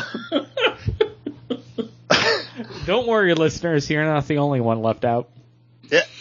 This guy over here is also left out because I don't have texting. Um, my third one from Atwater Brewery is the VJ Black Imperial Stout. Ooh, and this is part of their single batch series, um, 11% ABV, and this is what I wanted the other beers to be. I'm gonna I'm gonna take another sip quick. So, vamp for a second. um, you were talking about your beer. I don't know what to vamp about. Um, Hey, you, you did you did well because this has what I want in Imperial Stout. It's nice. It's dark. It's not too heavy. 11%, but it's not very alcoholic. Ooh, that's a got nice a one. really nice, like, like toasted like coffee on the back end. You're Malty. making me so jealous right now. This is really, really good. He's making you jealous, and we just drank Yeah, three just had, like, bourbon aged two beers. beers that I wish I had. Uh, this last one, kind of, I, I can understand really wanting to have, but the other two, it's like I would. okay, the baby good. maker, I think, is Oh, the baby best of maker's we good. have. Yeah, this one's good, Here- except okay, the here's- alcohol here's the burn deal- on the deal, end. Paul. Okay, There were four beers, three of each in the uh, the sampler pack. Would you like me to send them to you? no, no, we'll, One of we'll, each. we'll come to visit You- you, you and try we can this. drink it together. Hey, you can find it Oh. here. That's fine. Yeah, never mind. Yeah. I was I was gonna send you the one that I really liked so far. No, but- no, we, I want to have not not only are is seeing you such a treat, but also having that beer will just be the cherry on top of the sundae. I'm- Plus, I'm when we come saying, visit like, you, we're it's just gonna be a drunken mess the whole time. the, I do not want to be for at sober for a single second. Like the I am for at trying least, like one of those days, we're gonna go to Bell's. Uh huh. And New Holland and then Founders. New Holland. Yeah. So Is yeah. it sad that I'm most excited about New Holland? No, because New Holland's great. I just want to be able. I just. I I just want to get some serial killer. I don't care if we go to a store and I buy ten Arcadia, packs right? of serial killer, but I want serial killer. Yeah, we, we can um, swing by Arcadia too. Mm-hmm. Like we can do that. We can do that the next day. Hey, Okay. Hey, no matter what, if I'm still working, I'm taking those days off. I- well, I'm gonna say uh, we could probably do like Arcadia and like Perrin the next day Ooh, Perrin. because Perrin's good. When we come down from Canada, we should stop at Kuhnhenn though. Okay, we will. And if anything hops, you know, anything's good, we'll bring it to Chris. Hey, there you go. But talking about not good, let's talk about Uncanny Avengers because I'm saving the best for last. Okay, I didn't know where you were gonna go. Yeah. Okay, Uncanny I, I actually was gonna do you, and then I was like, no, let's do best last. Okay. Uncanny Avengers is definitely Uncanny Avengers is a team that Rogue put together because Scarlet Witch is missing. So she brought again. Uh? So Rogue brings Vision and our new Captain America, Falcon, and Mr. Voodoo all together. Doctor Voodoo. He's not. Dr. Voodoo. He's It- not It's like it's the like new being Captain called America. Sir in England. He is Captain America. It's Sam Wilson. Captain America. Captain America, quote unquote, the Falcon. No, no. He's Captain America. He's not the Falcon. Captain America, quote unquote, the Falcon. Because after Captain- this summer, Steve Rogers is going to be Captain America. Yeah. Uh, But when right now this- he's Captain Sam the Falcon Wilson America. I mean, when this book came out and then everything's come out that they're resetting all of their stuff, I'm like, why would you even buy this? It's not going to matter in a couple of months. yeah. As You're soon as gonna you get, get- close to like Avengers: Age of Ultron coming out, this book's not Yeah, going to exist. but exist. you're gonna- because you're all gonna those get- characters are going to be Hey, like a- doing their own thing. yeah, but the thing is, a story you're enjoying is a story you're enjoying, and you want to see it wrapped up. Did you enjoy this story? No. Yeah. I'm I'm just saying, hey, listeners, I, feel for you. If you are, there's stories that I've enjoyed that everybody else hated. Uh, listen to any X Factor review I've ever done. uh, I'm not going to blame you. Hey, I And I just wanna say- I've been there. Listeners, I am the thing to say, why don't we all pick an I the issue and to then say? and then we'll we'll review it all instead of like Paul just being like, I read this book, it was read good. this book, I liked read it. this I read book, this book, I I, liked it. Uh, I read this book. Uh, this is when X Factor is going to get good. Uh, and then, then I read this book, and you know, it that's what the that's what the list used to be. And I said The look oh, back. The look back. Oh, why don't we just uh, all of us take like four or five books, whatever new number Uh-huh. ones are coming out or new stories. Uh, yeah, You fixed it. I fixed it. You fixed Much it. like you guys fixed the movie fix. yeah. Dropping it. And yeah, trust me, uh, I was perfectly okay with it. Uncanny Avengers, written by Rick Remender, art by Danny Acuna. And I like his art in this. I say, like, See- I enjoy Danny Arcuda's art. I One. will say I used to not like his art style, um, and this is just from reading stuff like over at DC that he worked on. Because he had like the Freedom Fighters book, and it was like one of the uh, like the Fall of Blüdhaven books. Where it was like Hmm. like the Atomic Knights and something else. Like, and. Uh, the uh, the guy that used to do X Men and the one that we talked about earlier that was doing the book that you're looking forward to in your uh, list? Who's doing Who's doing Vader? Chris? Yeah, Oh, Salvador Larroca. Larroca and Acuna are the two that I can confuse the most. I'll tell you this. Like, I'll tell you. I mean, John Cassaday could take some. Just the movement. Like, it just feels like there's so much movement in here. There's a lot of movement, and I think my only fault with the art is the coloring because there's just a lot of weird colors thrown into panels and on the page, and stuff just kind of doesn't flow. Like it's kind of jarring. But the artwork is a lot better than I remember his style being. And I mean, I haven't read anything from him in years. But with coloring, you kind of want to s- make a sense of otherworldliness, especially with Counter Earth. So you kind of want to make that world seem different and weird, and how you do that might be with color.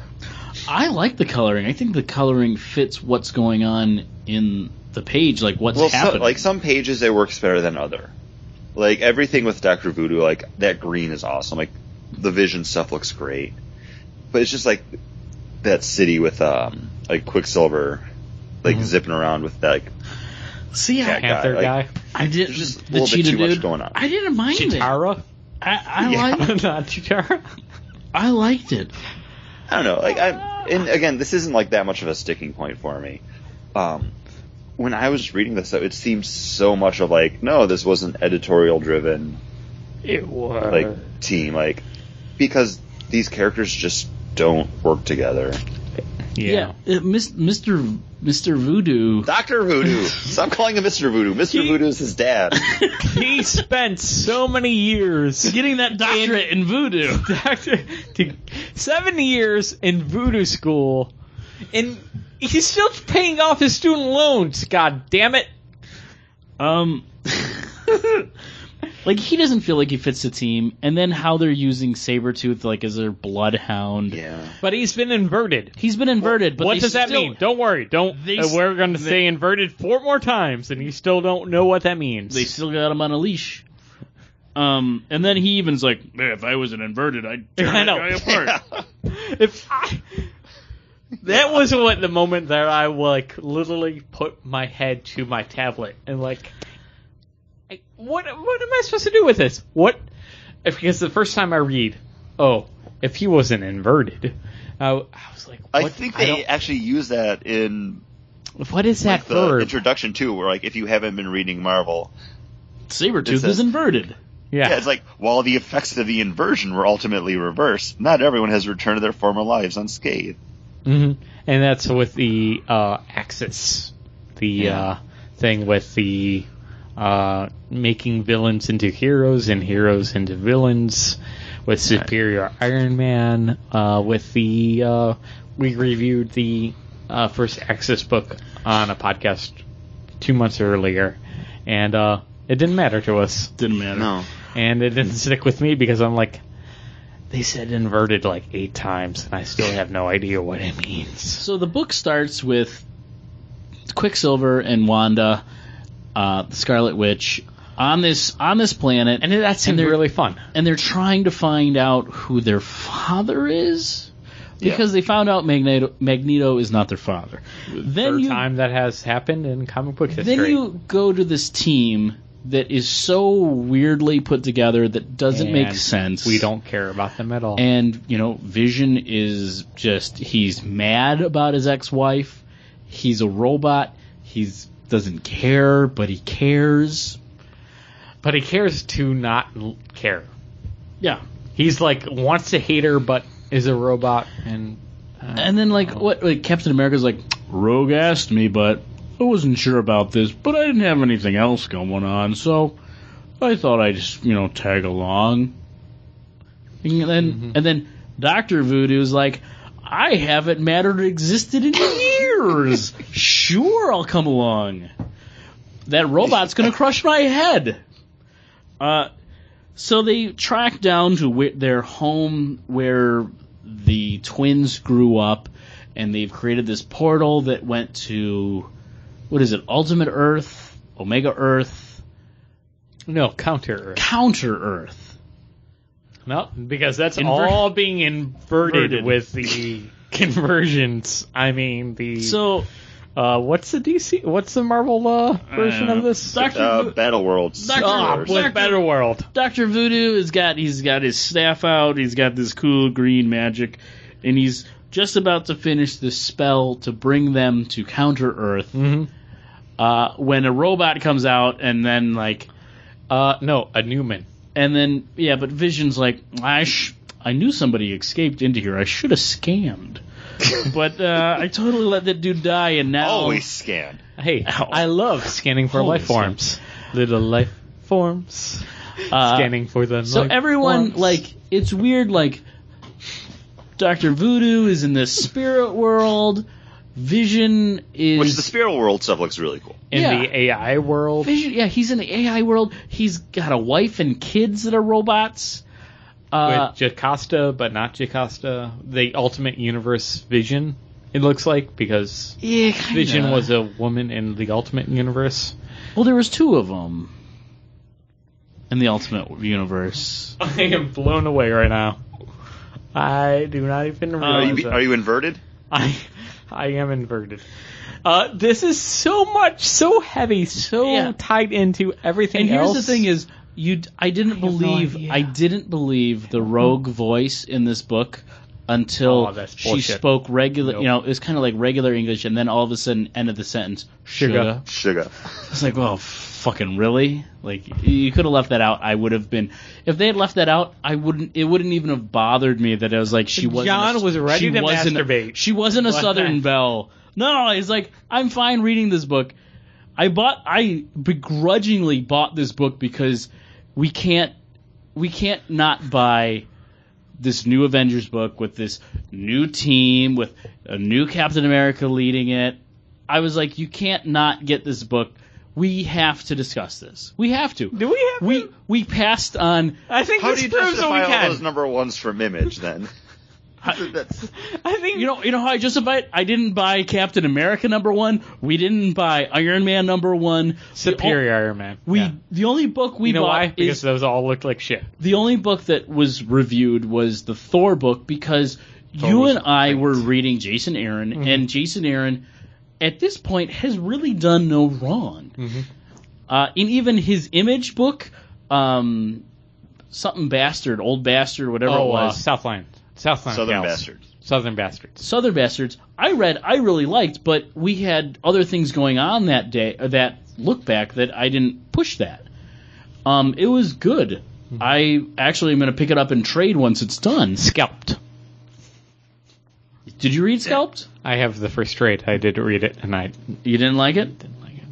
Didn't like it. I have yet to I, check it I out. couldn't. I wanna couldn't borrow get it? Past, like, Uh, no, I have Chris's copy. yeah, I gave it to John because I was like, I can't do it. Yeah, me too. again. I've never I gotten tried. around to I, reading I it. I just it's it's just rough. It is rough. But anything, everything else from him, we've all enjoyed. yeah, his Marvel work we've enjoyed. Uh, who wrote this? Rick Rick Remender, Oh man, which Remender is he's a one of hit those- and miss dude. He's a good. He, I mean, when he hits, he hits, and you're like, wow, why don't I read more of his stuff? What's this his, might be why. What's his in, independent work that people love? That not Dan Dare, but almost Dan Dare. What's Uh, your What's your? You made us the political intrigue, but the sniper, Queen and Country, isn't that Rick Remender? No, no, that's, That's Greg Grant- Rucka. Greg Rucka. Yeah, okay, Grant Mar- Rucka and Remender, I get him confused. I don't know. He's got some hits. I have a Strange Girl, Strange Girl omnibus. That's Rick Remender. the the thing that read like after all these people like everybody's sent to this different these different parts of this world the only one that i'm interested in is the saber tooth waking up in the fountain and then being like all right and i gotta fight all these fucking dudes you know that was the only part of this book that i was like all right i if i were to read issue two i'd only be looking forward to the saber tooth parts Yeah. It's a book I'm glad I didn't pay money for. Uh, thank you, John, for getting this out of my way. It proves to me that I'm only interested into the books that Marvel's publishing that are not tied into everything else. Because once you get tied into that gravity well of continuity, I just don't give a shit. That, that's where it gets rough. But you know, there are those few books that are set apart from all of that. And then You know, your I love your them. Hawkeyes, Your, your She-Hulks, and uh, Ant Man.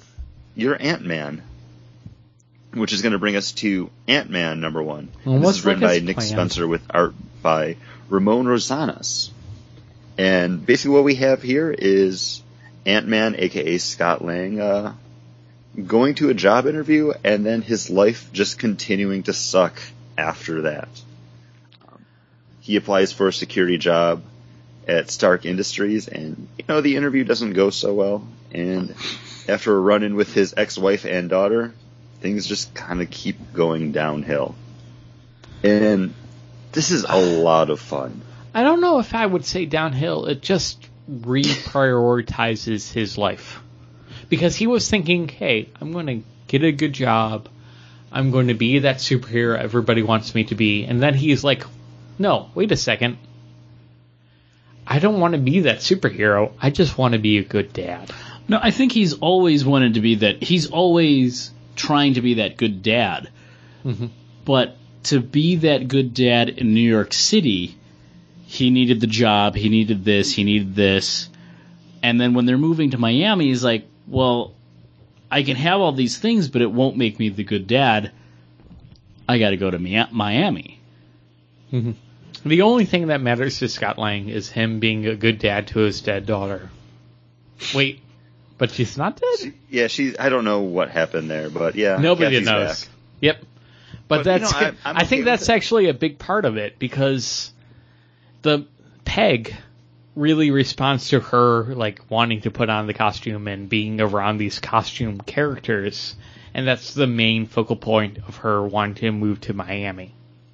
Is like to get away from New York City, away from the costumes because she doesn't want Cassie to become stature again, you know? That's what I got from it. But also, Well- the, same point is we didn't read Ant Man when Ant Man was going on and something happened to his wife and he died. We didn't care about that character mm-hmm. until you read him in FF, and we basically read number one for a look back. But we didn't care about him until issue one here of Ant Man. Mm-hmm. Chris? Uh, I don't know. I don't know what you want me to say. Oh, I'm sorry. Um, no, it's okay. you were going to say something before John jumped in, and we were talking about Ant Man and stature, and I don't. I don't know what's going on. I like the book. It's No, a- I I love this fun book, book. and number two is even better. Wait, I'm looking forward to reading number two. You probably should. Um, it just they're definitely selling Ant Man as a different type of character now than we probably would have gotten before, and I'm okay with that because I want to have a little bit more fun with this character. Like I liked Hawkeye because it was a different take on the character. I liked you know Iron Fist by Kaare Andrews because it was a different take on that character, and I don't read enough like fun books. Mhm. and and this is what it is. Like him showing up for his interview and then not knowing how to say his name so it makes sense to the guy interviewing. Like tony stark's like secondary interview where people are you know trying to get into the uh like his secure area. That's it's all fun. And Yeah. i just i need more fun in my life. It's it reminds me of the movie Sneakers, and don't give me shit because it's Robert Redford, but it's a, it's a sneaking in and Dan stealing Aykroyd's in that movie. and it's sneaking in and stealing stuff and proving that you can sneak in and steal stuff. Uh, Chris, I I agree with you. It's it's a fun book, and that's what we want in our life. It's It- that Marvel fun book. It's a fun book with heart to with it. Yeah with heart And that's I think that's one of the things about like Hawkeye. Mm-hmm. It's a fun book, but he's Hawkeye's got so much heart. And Scott Lang, he's got that heart because of his daughter. He, you know, his wife even says it. You're a horrible husband, but you tried so hard to be a good a good father. Mm-hmm. And I mean, like, I mean, the end of the book when he's in, like, he moves to Miami to be with his daughter. He gives up the job Yeah. that would give him kind of prestige, that would make him who he is. He gives that up to follow, to be his, be the father. And then he's in that toy store and he's like buying this like couch and stuff for a model and stuff. And he's like, Yeah, no, go, it's, it's Iron not for my it's- kid, it's for me. The Iron Yeah. Man dream apartment. Yeah. Gives it, gives it all up and then just, just to, you know, microwave the popcorn at 7-Eleven to sit on a couch and shrink his daughter down to sh- sit on that couch and then watch a big screen TV, which is his cell phone playing a movie. You know, like that was like that's the heart to it. That's you know that's that pull, and there's just fun. I mean, we read it last week where he talks about his job at Kinko's, you know, in the dramatic re- reading. You know, like it's fun. It's a fun book. I dug it, and this is one of those books that I'm going to continue to be reading for as long as it is this book, which I, I think will be for a little while, at least until the Ant Man movie comes out, Uh, and then we'll see where it goes because we might get the all new Ant Man. Yeah, but even this feels like Uncanny it could Ant-Man. be Paul Rudd playing this character. Like it seems like a down on the luck You, kind of guy. think it's Paul Rudd until he takes his helmet off and he's got like that orangey brown hair, and then you're like, that doesn't look like Paul Rudd. Yeah, but still, it seems like, like that. Foggy from character- Daredevil. It does, except a little fitter. Uh, but it does feel like that kind of like down on his luck character, like woe is me, but not. But he doesn't ever He doesn't. feel. yeah, he doesn't feel like the woe is woe. me. Yeah, but and he's just trying so hard and he he prioritizes his life differently than other people might and that's good and that's what we want from that character because it is different from the rest of the superheroes out there And it's also he's a character that doesn't always make the best decisions, and, and he will continue to not. and he's known for not making those best decisions. and thank goodness that he is because otherwise he'd be every other superhero ever you Yeah. know and it's fun and it's zany and it's a little bit different and uh, it makes me want to keep on reading this as long as you read it. It it's I mean very reminiscent of the feel that you get from like the beginning of the Mark Waid Daredevil. Yeah, you know the Hawkeye like it, it gives you this certain feeling to it. And it's what I think a lot of comic books are missing. It's missing that like heart like yeah you can have the action you can have funny you can have story but it's got like heart to it. This character he's not he's not looking to be the world's greatest superhero. He'd like that because it would give him the certain amount of prestige or it'd give him this or that but he'll walk away from it mm-hmm. to be a father.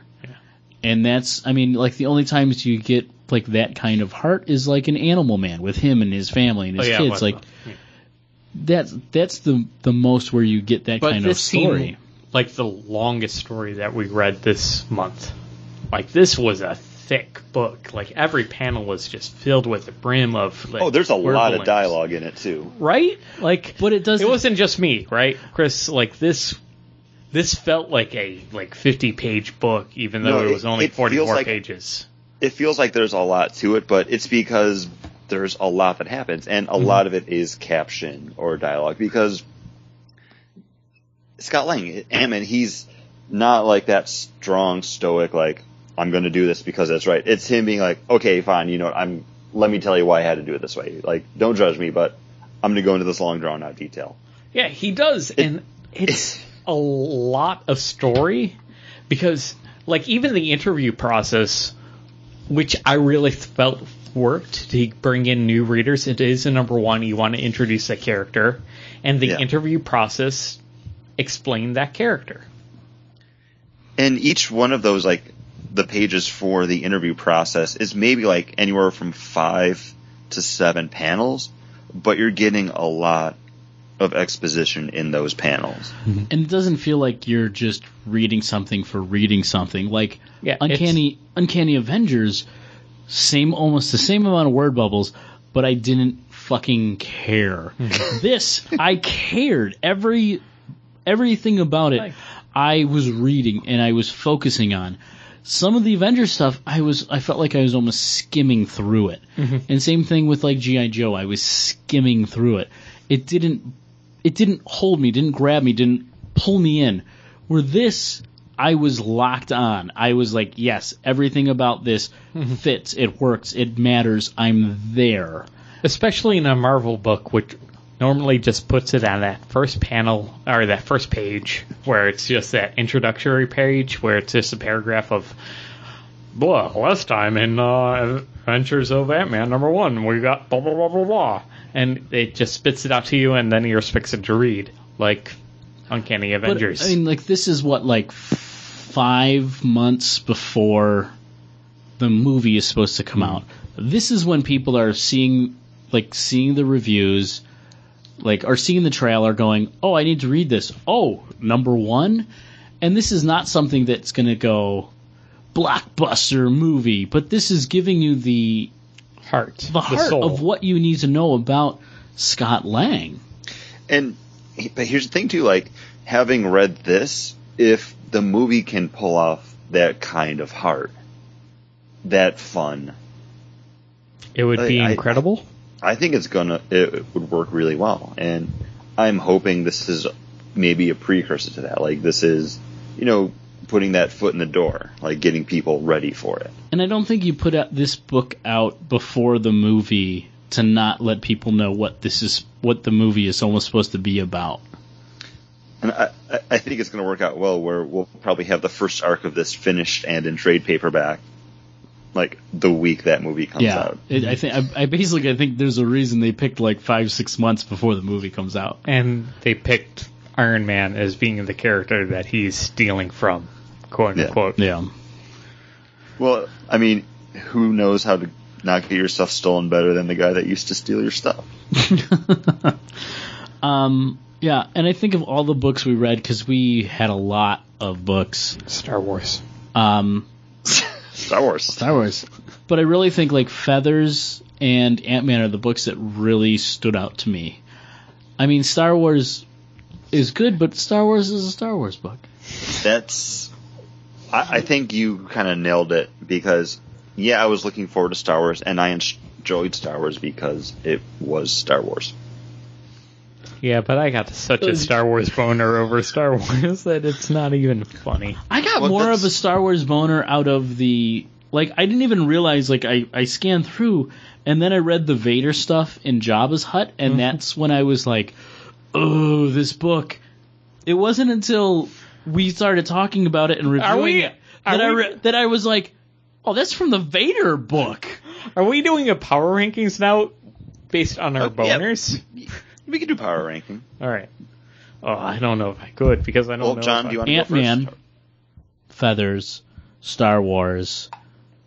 Uh, what was yeah, exactly. The other we don't shit. even remember. I, what I know. other I know stuff that I really want to put Uncanny Avengers last. Yep. What was oh no shit no GI Joe's last. Yeah, last. I was gonna say that. Uncanny Avengers is fourth. So Ant Man, Feathers, Star Wars, Avengers, GI Joe. I I'm gonna pretty much mirror yours. Ant Man number one. Like this is a book that I was looking forward to a lot, and I was not let down by, and it's gonna keep me coming back to it. Feathers because it was something just new and completely different that I was not expecting. Star Wars because hey, it's it's Star Wars, and it delivered. And then number uh, number four, I'd probably go Uncanny Avengers just because it has some promise it could get a little bit better now that we've gotten a lot of just like that intro out of the way. Mhm. I don't know if I care enough to check out number two to see if it does get better.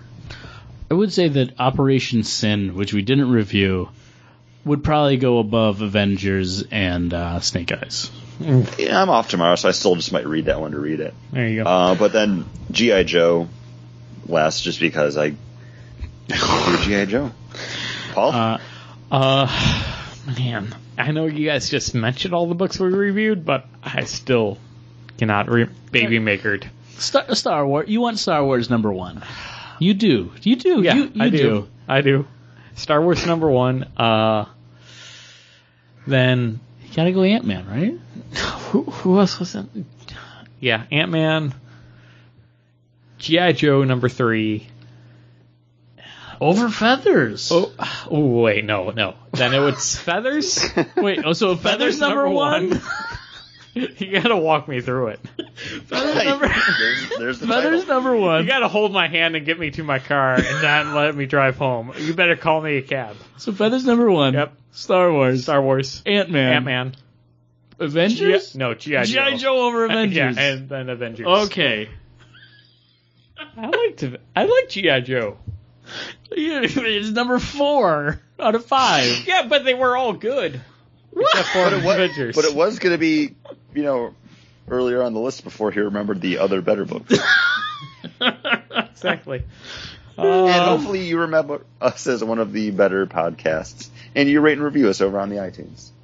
thank you so much. I love those ratings and reviews. If you want to get directly contacted into the episode and us talking about you directly and answering your questions, email us contact at bagnandboardcast.com or individually Paul at bagnandboardcast.com, John at bagnandboardcast.com, or Chris And I, I say it all the time. Don't don't email me because I don't even know how to log in to check that. The other guys check it for me, but don't We'll, don't we'll do check it. it for you.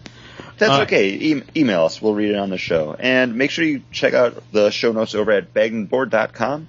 Um, if you want to see more info about what we're reading for the list, if you want to check out that panel that we did for the dramatic reading, it'll all be over there. And hey, it's a great reference for when we talk about beers that we had earlier, but we don't remember which one we had them on. You can find it out there. And also, we've got a bunch of content coming out over there too. I've uh, solicited a couple people to write articles for the website, and they are delivering. So the first one of those will be up tomorrow. Hey, here we go. Uh, and I just wanted to put this out there. Uh, listener of the show, who's a friend of mine on Untappd, commented on me drinking Baby Maker, and his comment was, "Drink this before Paul meets your girlfriend." and it really made me laugh. I don't know why. I'm, am I supposed to be insulted? I don't know, but it made me giggle. So much so that I wanted to share it.